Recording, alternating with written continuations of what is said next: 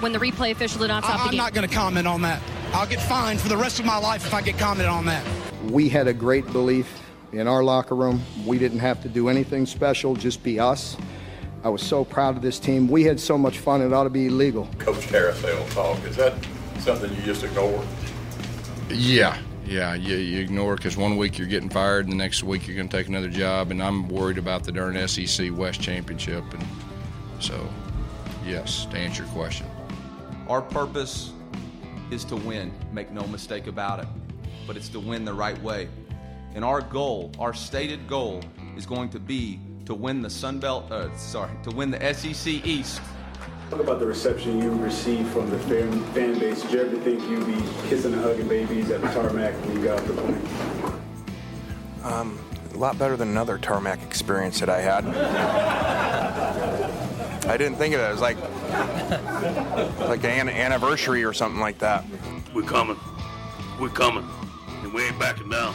And as my as the head football coach at South Carolina, my job is to do what I feel is best for the University of South Carolina football program today and going forward in the future, and that's what I did. We wish him well, and uh, have nothing but uh, uh, we, we wish him well. Welcome in to the latest episode of that SEC podcast. I'm your host, Michael Bratton. I go by SEC Mike on Twitter. And I'm flying solo for this show, but don't worry. I got a terrific guest lined up. We got Jake Wimberly of ESPN, Mississippi, and CFB Hourglass. He's going to be joining the show here to talk some SEC over under win total. So we'll get to that in a moment here, but uh, hey, we got some news here. Breaking news right as we hopped on the pod here. And it's unfortunate. So we got to start here in Athens. Where obviously the Bulldogs already down George Pickens. Now, news is Jermaine Burton, big play receiver for the Georgia Bulldogs. I'd say he and Kearis Jackson, the best receivers left on the Georgia roster with George Pickens out. I first saw this uh, posted by Mike Griffith, DawgNation, friend of the pod. But Burton gone down at practice. Looks like a knee injury. Do not know the extent of it at this time. So hopefully this is no big deal. Georgia looks to be the injury bug has snuck up and bit Georgia, it looks like here in camp. But again, this is not the end of the world. I mean, this is uh, Jermaine Burton really started to emerge last season, particularly when old JT Daniels got into the lineup. So Georgia's still pretty deep at the receiver position. Hopefully, J- Jermaine Burton doesn't miss any time. You know, maybe this is uh, all for naught here. Let's hope it is. But uh, just wanted to share that. And Georgia has not released anything as of I'm recording here at uh, 8 o'clock Central Time on Tuesday. So that's where we're at with that. But just hoping for the best for old Jermaine Burton on that one.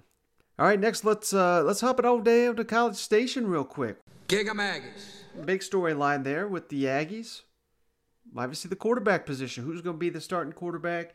Played clips late last week on Jimbo sharing his thoughts on the fact that it's never a good idea to kind of go in with preconceived notions. But I think an equally important storyline for the Aggies this spring camp is that offensive line, replacing four of five starters from arguably the best offensive line in college football last year. I know Alabama officially got that Joe Moore award, so they were proclaimed the best, and I certainly wouldn't dispute that. I mean, Texas A&M right there though, neck and neck with Alabama, but either way, you're talking at worst maybe the nation's number 2 offensive line here having to be totally rebuilt.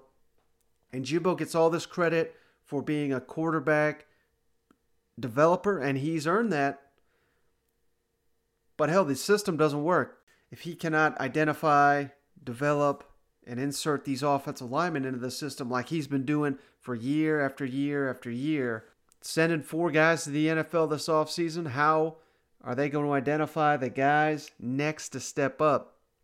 I thought this was some really good insight from Coach Fisher on the position that just never gets enough love, in my opinion. Coach, whether it's the offensive lineman working out at pro day today, or the offensive lineman you have at spring camp, uh, fighting for a position next year, what are the little things that differentiate you know one offensive lineman to the next and, and how you evaluate which one puts you in the best position to succeed? Well i mean i, th- I think there's certain quality. You, you got to have certain size speed flexibility all that stuff. But i'm, I'm going to tell you in, ingredients up front in my in my opinion. And we don't i mean in, intelligence. The amount of information you have to process besides quarterback you have to process as much or more information on the offensive line as any position in football. I mean it's a highly highly intelligent position that you have to be able to process information at. You have to have a certain level of toughness. There's got to be a supreme level. If you're tough and you're smart, you truly have because I've seen guys that are gifted, that can bend, that can run, that can lift, and can move, but processing the information and downright tough. Because listen, you're going to get pounded each and every play. You're going to be banged, bruised, being able to play with pain, being able to do things. Toughness and intelligence in the offensive line is two ingredients that you cannot have if you're going to have a successful line. It's it's that simple. And I mean, then there's a competitive nature and the strength and the lower body flexibility, which is next. Being able to bend, play low to high, great power and all that stuff. But hat speed, but and being able steps and balance. And I mean, there's a hundred things. But I'm gonna tell you, two qualities. You know, intelligent, tough guys, boy. If they start there, you got a chance. Hey, hopefully we don't got too many defensive linemen listening to the show because. I mean, Jimbo went there. I've always heard the arguments with between offensive linemen and defensive linemen Smart guys go to one side of the ball, and the others go to defense. That's a joke. You know, that's obviously not uh, a blanket statement we can make, but there's a lot to what Jimbo's saying here. I mean, the offensive line's got to have so much read and react. They've got to know so many cues. They've got to know the audibles. It's much different than working on that defensive line. So I just thought those were some really good comments here. And it's so early that Texas A&M's not going to have any answers at that offensive line position yet. Got to see how this unit gels during the spring. But that's one of the biggest storylines to work with, and that's something that when I saw these uh, win totals that we're going to get to here with Jake Wimberly, that's part of the reason why I give the slight edge to LSU because Texas A&M, you're totally rebuilding your line. LSU, meanwhile, bringing everybody back on that offensive line. They're all seniors, I believe. One of them might be redshirt junior. I can't remember. But either way, you're getting an extremely veteran, experienced offensive line on one side. On the other, you got an inexperienced, for the most part, offensive line. And you're going to be playing an inexperienced quarterback. Hell, I know the Aggies are loaded. I've been saying I think their defense probably going to be the best in the SEC next year. So I'm not saying doom and gloom here by any means, but two big positions to figure out it's not just the quarterback position that folks need to be thinking about when they think about the Aggies. All right, let's jump it all down to Oxford real quick. miss. Lane Kiffin recently met with the media after you know the, the Rebels have had one week of spring practice, currently in week two, and so much hype with the Ole Miss program, bringing so many guys back, and not only that, but I believe the Rebels. I'm I'm still uh, compiling all this data. It's been you would not believe how hard it is to get 14 teams uh, to to round up the information for 14 teams when it comes to these super seniors. If you've heard that term, those are the seniors from last season that have decided to return for yet another season, which is, of course, something they were eligible to do thanks to the NCAA giving out a free season of eligibility. We call them those super seniors, I guess, but that's the term I've been I've heard being thrown around. Why I mention that? Ole Miss leads the SEC in super seniors, if I'm not mistaken. Again, I have to round up all the uh, information before I can kind of confirm that, but that should tell you the players are on the lane train, fully aboard there in Oxford, and with so much returning on offense, we know that's not going to be the issue. But if Ole Miss is going to take that next step, I mean, now more than ever, this game of football is all about it's just a quarterback game. It, it's that's what it is. I'm not saying if you have an All-American or potentially Heisman candidate here in Matt Corral, not saying that means Ole Miss can win the national championship, but I'm saying they can't get there unless he plays to that caliber. And for the most part, you know, he lived up to it. He he certainly was a breakout star of the SEC last season had a clunker against Arkansas. It was a really good game plan by Barry Odom. And I just went back and watched that game. That was one where there was wind and all kinds of craziness. It was some nasty weather out there. The LSU game had a number of turnovers in that contest as well. So here's Lane Kiffin talking about Matt Corral going into year two of the offense and kind of how they're trying to avoid those issues next season to make Matt Corral a more consistent player for the Rebels. Lane, what, what have you seen from Matt so far this spring? Um, he's done well. Um, I think he's kind of going, you know, which is normal. He's a returning starter now, which he's never been. So, you know, now you kind of, you know, expect more of him. And, you know, instead of just playing quarterback now, you know, especially with a lot of guys out, he's got some newer people running around out there. So lining those guys up and helping those guys and having a better understanding of the entire offense instead of just what he needs to do, um, you know, has been a good progression for him when he got going in a couple of those multi interception games, only two, um, was that an example of him needing to grow mentally as he described to us? Or was that kind of a gunslinger mentality that as a coach you just know is there sometime? No, I think that's a product of him being young. And I think that's a product of us, you know, working with him for the first time, having obviously no seasons before, let alone even spring game, um, spring scrimmages. So, you know, I, th- I think that we have a better understanding of him and, you know, would call if that, you know, history were repeating itself in a game, you know, we would call things a little bit different, knowing that, that he has that in him. So um, I think just like with all your players, you know, as you have a better understanding the longer you've been with them, especially at quarterback, you know, the, the better that they play and the better that you manage them. All right, there you have it from Coach.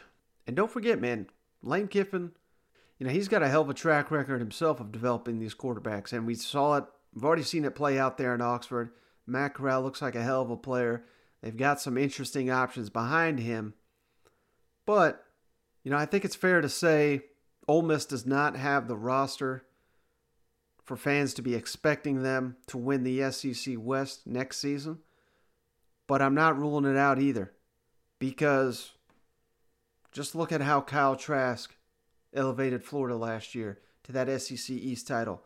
Look how I know Mac Jones had a hell of a roster around him, but I mean he was just incredible. Led Alabama national championship. JT Daniels when he got in there for Georgia really led them to a hot finish to the season. I mean, go on and on and on. I mean, the teams that disappointed didn't have quarterbacks. The teams that did, they're looking good in the SEC. So not certainly not ruling out it's going to be on Matt Corral's shoulder. That may be too much for him to bear, but that's kind of the way I see it heading into uh, the fall.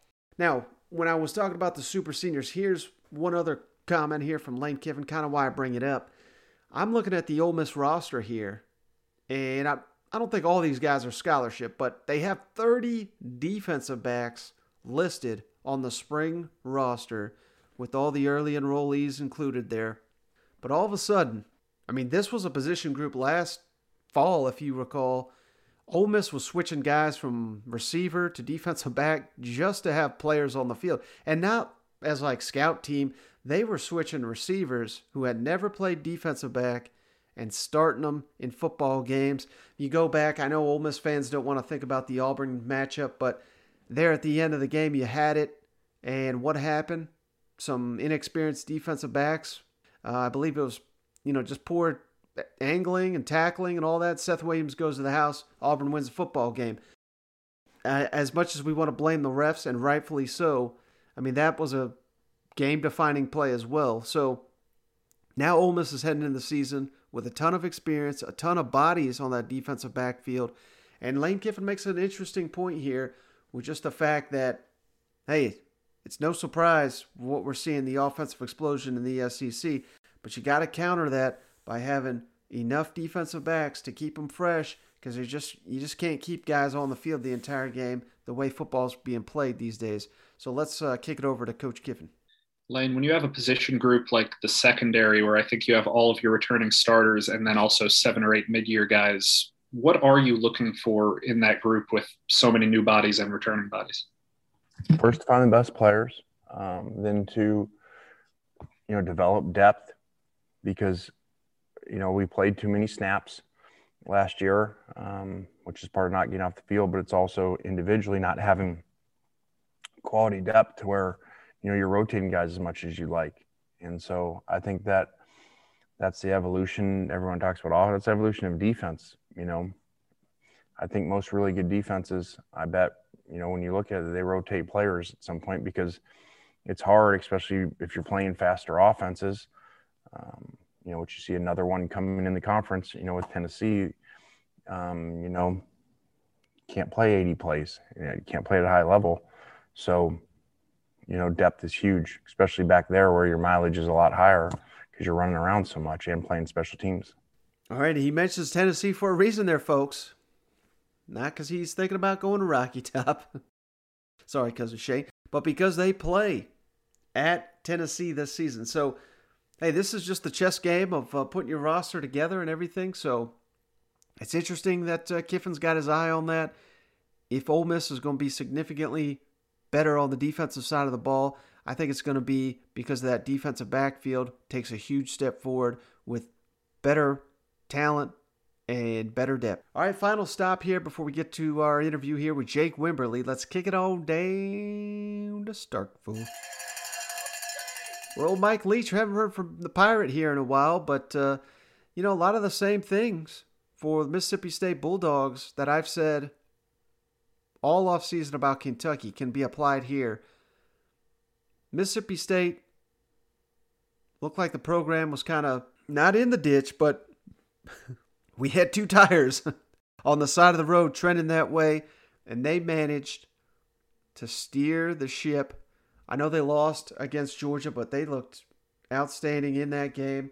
They whipped the shit out of Missouri, if you recall, and they beat an underrated Tulsa team that was actually ranked in the bowl game.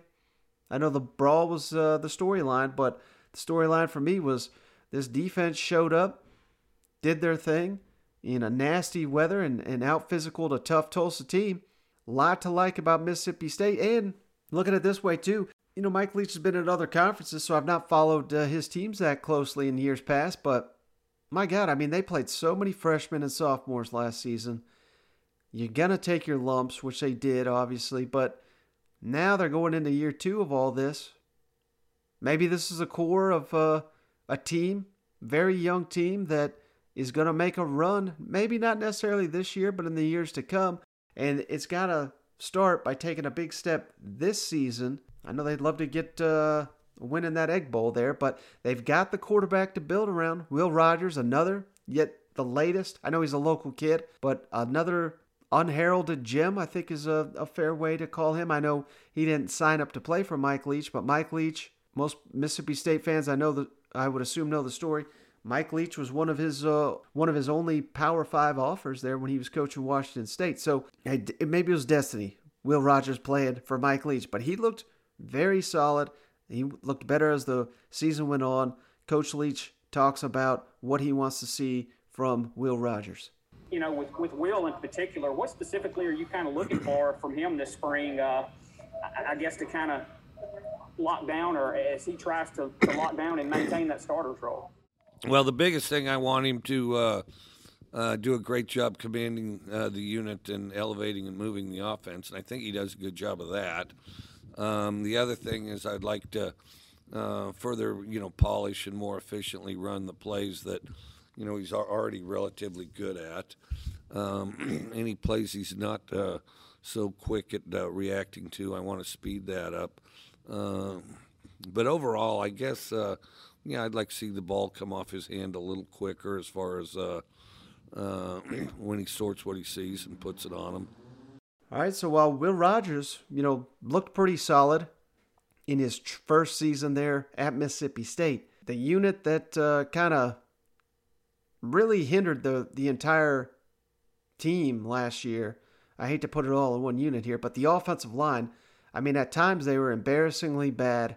That's something that has to be addressed this offseason. And it's not to say that Mississippi State doesn't have some talented offensive linemen. Hell, they got Charles Cross at left tackle, former five star recruit. Uh, LaQuinston Sharp's a hell of a guard. Cole Smith's a good center. I mean, they've got pieces to build around. And it seems like that unit is coming around early in spring camp here. Let's kick it back to Mike Leach real quick. I don't know if you've talked about it yet, but just your thoughts on the offensive line so far. Obviously, they got better as the season went along last year. Have you seen that momentum or any strides taken from that group? I think we've improved on the O line. I, I, and I would say uh, offensively, um, tentatively speaking, because I, and I hope they don't change my mind. Uh, but they may be the group I've been most impressed with offensively uh, up to this point in the season, as far or in the spring season, as far as improvement. Um, you know, we've got some new faces out there uh, that I think have reacted and responded really well. Kind of follow up on that. How much of that do you think is just getting more comfortable in the system with the offensive line, just getting more reps in it? I think it's a.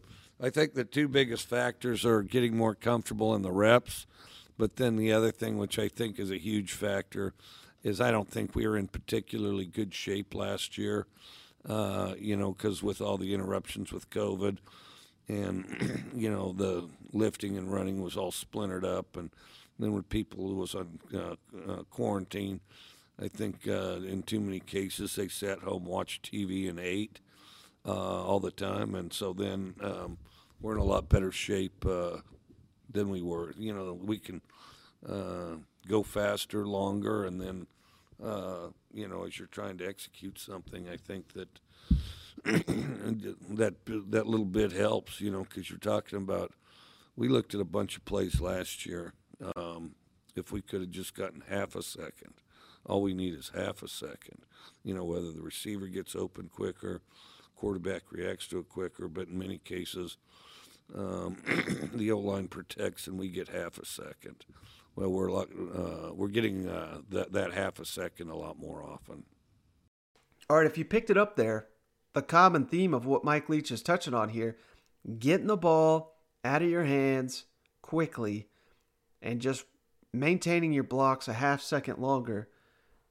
Yes, I mean any coach will say that. I mean it's kind of an obvious thing, but it's vastly more important when you look at a team like Mississippi State. They led the entire nation in percentage of pass plays among Power 5 teams. 73% of the time, Mississippi State threw the ball. So if you're throwing it 73% of the time, the next closest is Purdue at 64. Three out of four, Mississippi State's throwing the football. That is not going to work, and it didn't when the offensive line is not holding up, when the quarterback is not getting the ball out of his hands quick enough. If that, if nothing else, and I'm sure there's going to be, you know, the receivers can get better. The defense played outstanding, I thought, for the most part, given the talent they had and, and, and a new system, playing an all SEC schedule. You know, all those factors, they could they could get marginally better if Will Rogers gets the ball out of his hands quicker and this offensive line comes together and figures out the system, the pass blocking in Mike Leach's system, Mississippi State, mark my words here, they are going to be one of the more improved teams in the SEC next season. Let's kick it over to our interview with my man, Jake Wimberly. Pleased to be joined by my buddy Jake Wimberly. Course, you can find him at Jake Wim on the Twitters. He's a must follow. And the main reason I wanted to have him on, outside of being, in my opinion, the best radio host in the state of Mississippi, he hosts the afternoon drive from 3 to 6 on ESPN Radio 105.9. But he also runs the CFBHourglass.com. Got to check it out. And he has put out some win totals for the SEC season. So, Jake, thanks for joining me. I really appreciate you. Michael, I always appreciate you. Appreciate you having me on, man. Looking forward to it. And uh, we're getting closer and closer through spring football. SEC Media Days will be here before you know it. Yeah, I don't know about you, but my timeline filled up with too much basketball. So I really appreciate you throwing out these over unders.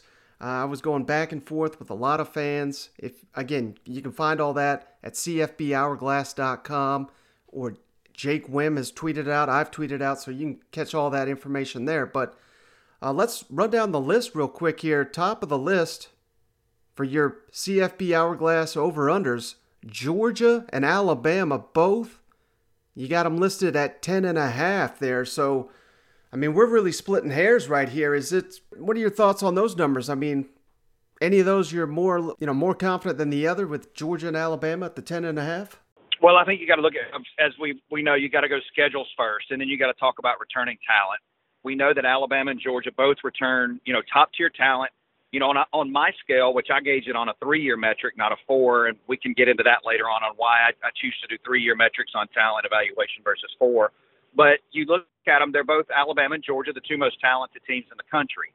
Now you're splitting hairs when you start talking about roster talent there, excuse me, for both teams. But let's start with Georgia first. Georgia's going to be the predominant favorite to win the East this year. We know that. They return JT Daniels, who by all accounts could be the best quarterback in the SEC. Uh, that's debatable as well. But again, he's a top tier talent. Uh, showed that I think talent le- late last year in 2020. Um, Georgia's going to. It comes down to two games for Georgia. It really does this year. It comes down to that opener against Clemson, and a lot of people are going to have Clemson as pegged as you know one, two, three in their in their poll coming out uh, as as polls start to drop and rankings start to drop headed into the summer.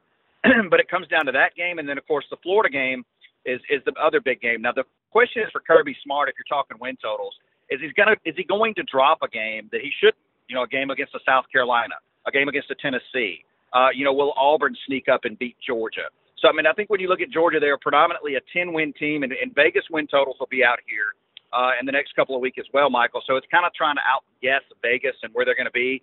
Uh, I enjoy doing this kind of stuff. Of course, we do a lot with the sports gaming industry here in the state of Mississippi. So I think you go, yes, absolutely. Georgia's a 10 win team. The question is, are they better than 10 wins? Are they going to be are they going to beat Clemson? Are they going to beat Florida? Are they going to run the table? Same for Alabama. I mean, it's hard to bet against Nick Saban. We know that. But with two new coordinators, a new quarterback, uh, you know, a new running back, a lot of new faces on that offense, it comes down is Nick Saban going to drop one? You know, they play Miami in that first game, and, and Miami, they're going to be, you know, Alabama will be the favorite in that game, and as, as they should, but they're going to be up against a Miami team that's got D'Eriq King coming back for another year. This is Manny Diaz's best team. They've got, uh, you know, Rambo, the receiver from Oklahoma, has transferred in, so they're going to they're going to press and test Alabama in that first game. And then you look at other games. How good is Alabama going to be? Are they going to drop a game to a Texas A&M team?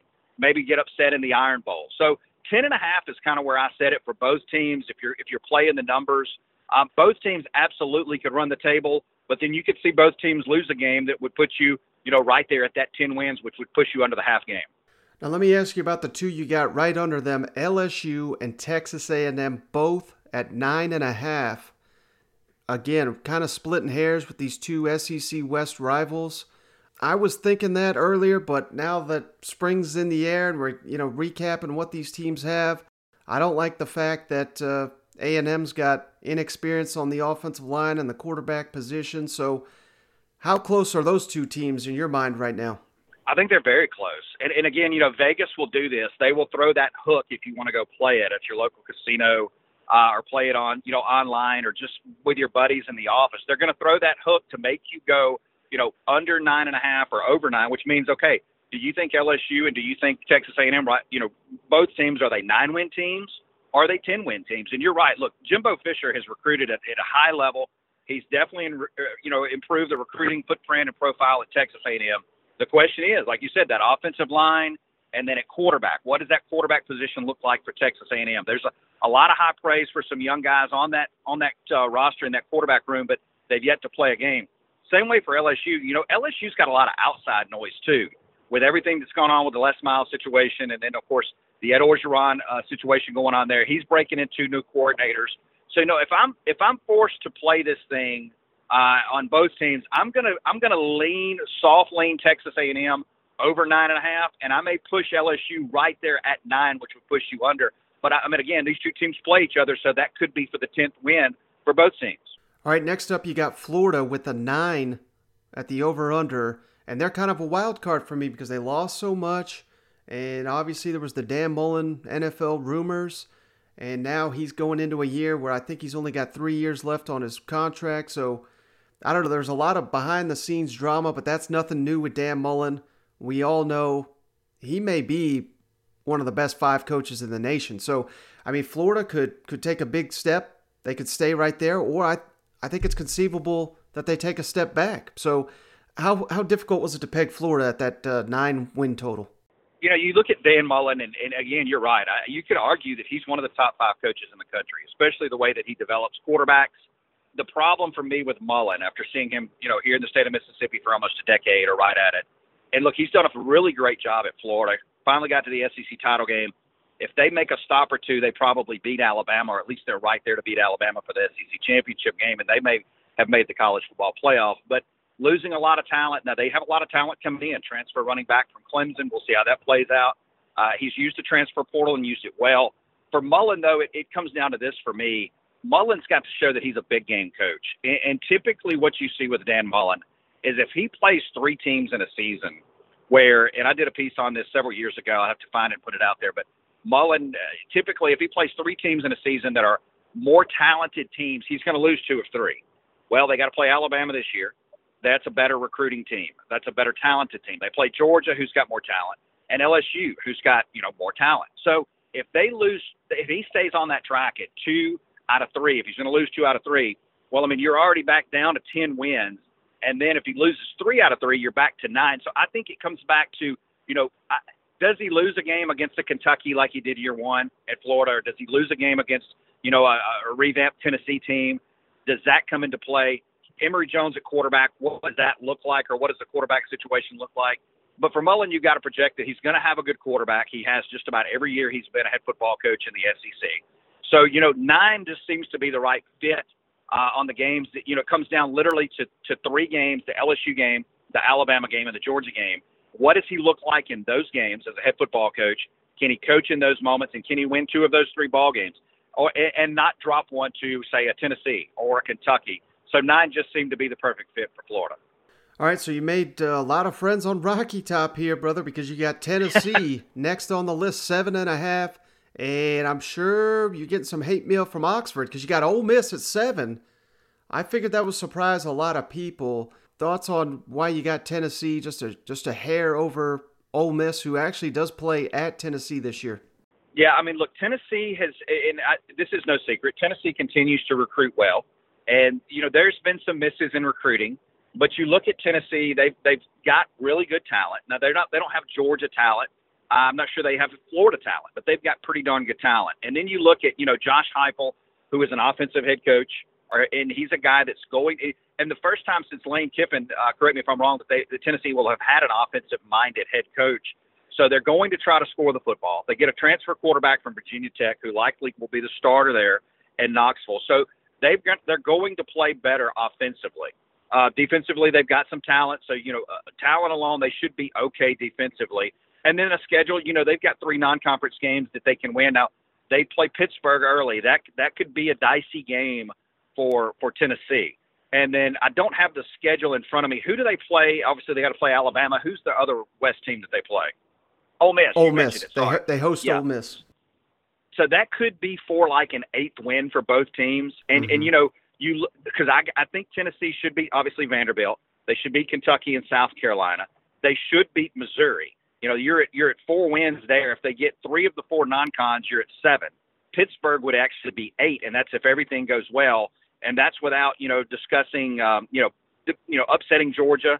Uh, I'd take Alabama off the table at this point in time you know, what's the, what's the Florida game look like? And you know, for Ole Miss, they're going to play offense really, really well. Matt Corral, uh, I have him as my number one quarterback on the SEC rankings on College Football Hourglass, but it's by just a little bit over JT Daniels preseason. Defensively, though, what does that team look like for Ole Miss? Can they play better uh, defensively? And now that people have seen, you know, a full year of Lane Kiffin as a head football coach in the SEC, what you know, there's a little bit that you can kind of scheme around uh, if, you're a defensive football coach. So you know, I think both teams are really, really close. Tennessee with a little bit more roster talent than Ole Miss.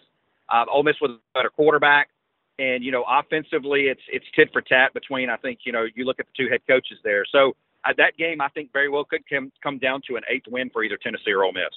Now, how hard was uh, Kentucky to peg? You got them at six and a half, considering they blew up the offensive side of the ball, and they've had some departures on the offensive line. So and now they're not even having a spring game, so it's a little bit hard to see what they got there on offense. But uh, what are your thoughts on Kentucky at six and a half?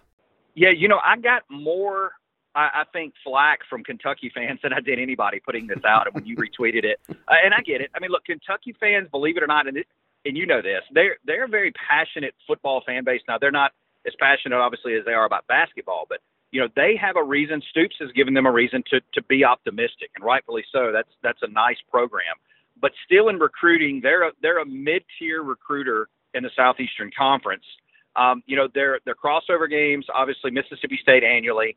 I don't remember who who else they play in the SEC uh, West because I don't have it in front of me. But you look at, at at a team like Kentucky again. The offensive struggles is the big thing. Is can they move the football? Um, you know, there's a chance for Kentucky to get to seven wins, to, to get to even eight wins if things goes things go right. They're going to have, I believe, like we talked about it on my show the other day five games that should be probably, you know, a touchdown or less type ball games. And you're mm-hmm. talking about Louisville at the end of the season. Tennessee could be that type of game. Mississippi State. Um, you know, they've owned South Carolina five out of the last six years, but that could be a game that, that goes down to the wire. So there's some games out there, I mean, that are going to be coin flip type ball games for Kentucky. They play extremely hard. They're extremely physical.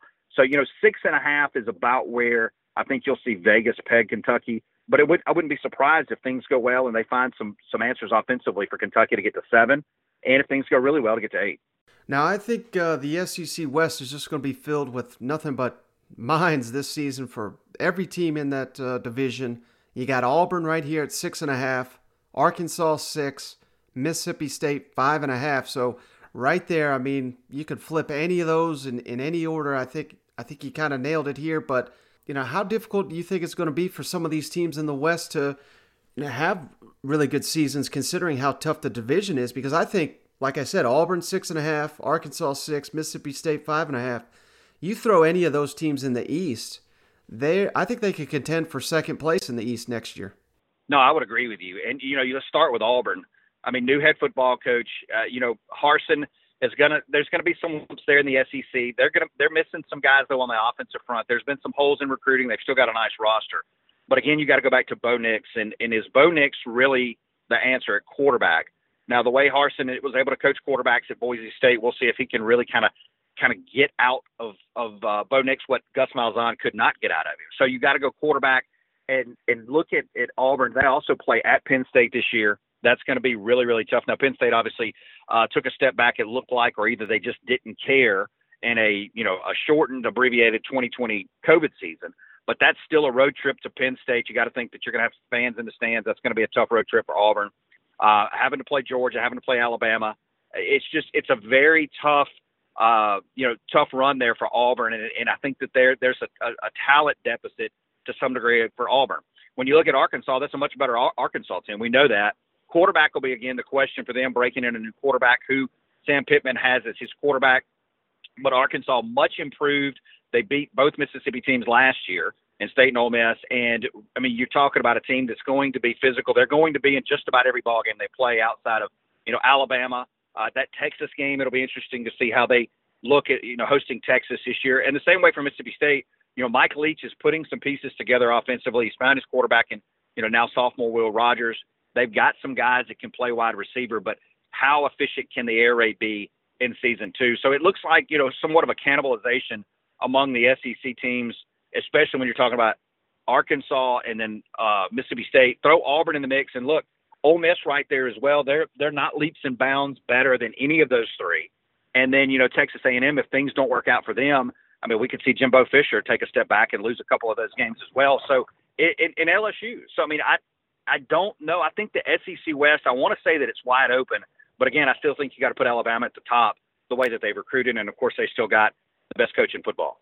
All right, you got Missouri down the list here at five and a half. Any flack for that one? Because Missouri's got a ton of momentum here and very uh, favorable schedule as I'm looking at it here next season. They do, and did catch some flack for that. And you know, Missouri. If I've always said, if anybody since the 2012 expansion of the SEC has done more with less. It's Missouri. And what I mean by more with less is when you go by recruiting only, roster talent, Missouri's down the list in the SEC. But, you know, you go back to Gary Pinkel and what he was able to do, the way they were able to play offense and move the football, that continued on after Pinkel. Uh, you know, kind of took a step back there with uh, Drinkwitz for a little bit, but I mean, you look at what they've been able to accomplish. They've got a really nice quarterback coming back. They've got, as you said, some pieces offensively coming back where uh, they are, they'll be able to score some points, and then they do have a favorable schedule. Uh, I just, you know, I think Tennessee's going to be better, and Tennessee's going to give them fits. Obviously, Florida, and then you look at Georgia. Uh, but I mean, the thing about Missouri is Missouri has been able to go out and grab a game every year that they typically don't get, or at least it, you know, on, on most years they've done that. So at five and a half, I could definitely see them finishing six and six. I could definitely see them finishing seven and five. There's a couple again like Kentucky ball games. It's going to be one possession type ball games for Missouri. And if I was playing Missouri at the local casino, I would take the over on that number. All right, final two here. You got South Carolina four and a half, Vanderbilt three. Give our fans some optimism here for South Carolina Vanderbilt. Why potentially they could they exceed those expectations? Well, let's let's start with with South Carolina. I mean, you know, excitement for a new head football coach, maybe finding the right mixture at quarterback and getting the mojo at, at you know on the offensive side of the ball. They've got some talent there. I mean, you know, South Carolina has recruited, you know, inside the top 30. They've got a nice roster. It's just trying to put everything together at South Carolina. Uh, you know, it, it never helps though that they have to play Georgia and South Carolina annually.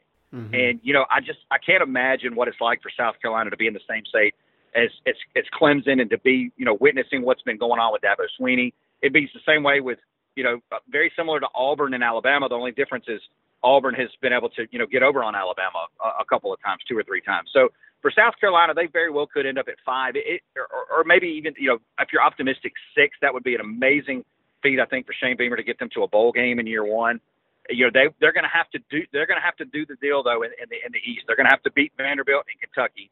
They're going to have to beat Tennessee, uh, which they'll probably be an underdog in that game, and then they're going to have to beat Missouri. I mean, you get it four and then win a couple non-conference, then you're there. But they just haven't been able to do that. For Vanderbilt, it, it's it's literally about you know playing the best football that you can play.